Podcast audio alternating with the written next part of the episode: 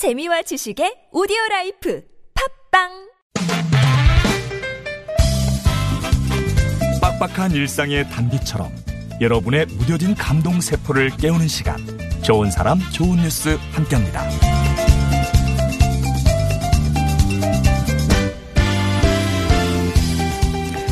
중국 난징에 있는 위안소 유적지에 가면 친절하게 설명된 한국어 팸플릿이 비치되어 있다고 합니다. 이 팸플릿 처음부터 이렇게 친절했던 건 아니었다는데요. 무슨 사연일까요? 중국에 교환학생으로 가 있는 설동준 씨는 올해 초 중국 여행을 갔다가 우리의 아픈 역사가 담긴 위안소 유적지를 방문했습니다. 그곳 팸플릿에 담긴 한국어 설명이 너무 짧아서 답답했던 동준 씨는 어렸을 때부터 중국에 살아 중국어에 능통한 남다희 씨와 의기투합해서 제대로 된 팸플릿을 만들기로 하죠. 두 사람은 직접 잘못 쓰인 어법을 바로잡고 복잡한 문장을 쉽게 고쳐서 팸플릿을 만들었는데요. 그렇게 지난달 난징을 찾아서 이곳에 있는 리지샹 위안소 유적지에 한국어와 중국어로 된 팸플릿 300부를 기증했습니다. 역사는 음, 이렇게 두 청년의 관심과 노력으로 다시 쓰여지고 있었네요.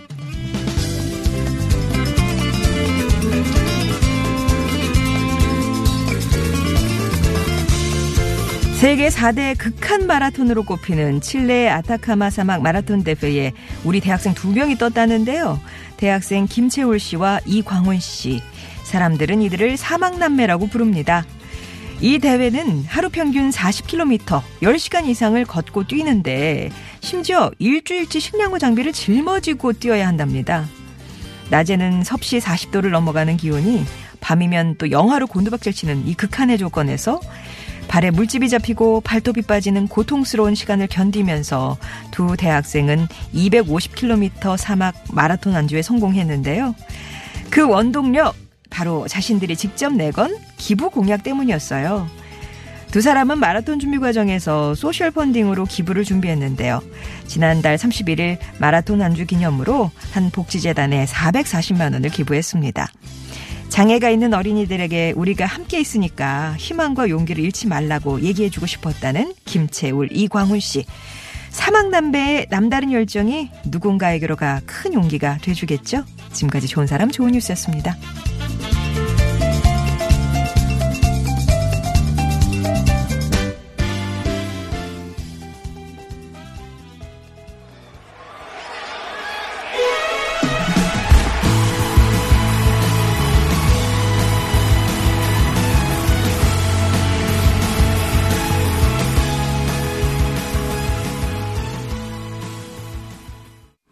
페퍼톤스의 Ready, Get Set, Go 들으셨습니다. 좋은 사람, 좋은 뉴스. 아, 오늘은 어떻게 보니까 젊은 대학생들 얘기가 주인공들이었네요. 그죠? 교환학생으로 중국에 간 설동준 씨가 어, 한국어로 된 팸플릿을 만들어서 기부를 했다. 이제 그런 얘기인데요. 난징에 있는 리지샹 위안소 진열관에 갔다가 어, 깜짝 놀랐대요. 그러니까 옆에 난징이니까요. 난징 대학생 기념관이 있었는데 여기랑 너무 비교가 되더, 되더라는 거죠. 리지샹 위안소는 일본군이 제2차 세계대전 때 아시아 곳곳에 만들었던 위안소 가운데 최대 규모라고 합니다. 근데 이게 이제 온전한 형태로 남아 있었고 방치되어 오다가 2008년에 북한의 박영심 할머니가 여기가 위안소였다 이렇게 확인을 해서 주목을 받았던 곳이고요. 그래서 중국 당국이 2015년에 자료관으로 고쳐서 개관을 했습니다. 근데 그렇게 개관을 했는데 홍보가 너무 열악했던 거죠. 뭐좀 알고 싶은데 답답해서 여기 그 이 위안소만 해도 한국에서 끌려간 위안부만 150명 이상이었다고 하는데요.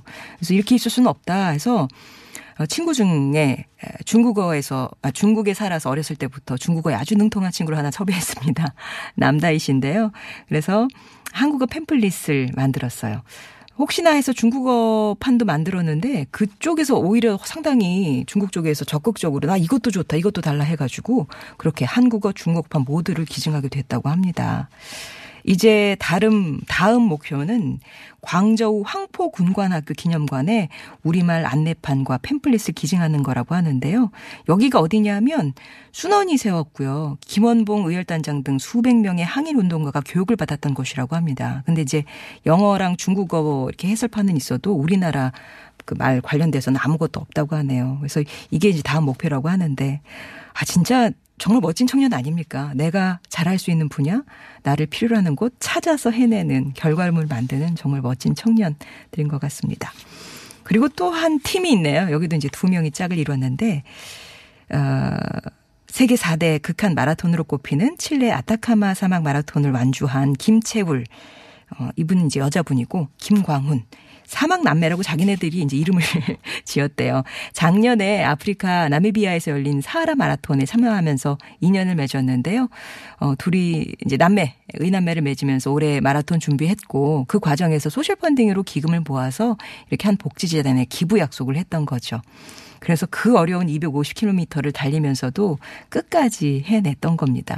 특히 김채울 씨 같은 경우는 장애 어린이 재활에 많은 관심을 갖고 있는데요.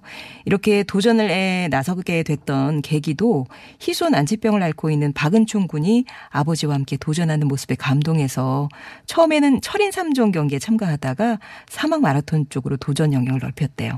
이렇게 해서 소셜 펀딩으로 기부를 받은 돈을 항상 이렇게 장애 어린이들을 위해서 기부를 하고 있는 두 사람인데요. 이번에도 어린이 재활병원에 이 기부금이 전달이 될 거라고 합니다. 어, 두 대학생의 도전이 장애 어린이들의 열악한 재활치료 환경을 개선하는데 한몫해 주겠죠. 좋은 사람 좋은 뉴스 오늘도 들어서 기분 좋아지는 우리 주변의 소식들 전해드렸습니다. 여러분 주변에 착한 이유 좋은 이유도 있으시면 언제든지 또 알려주시고요.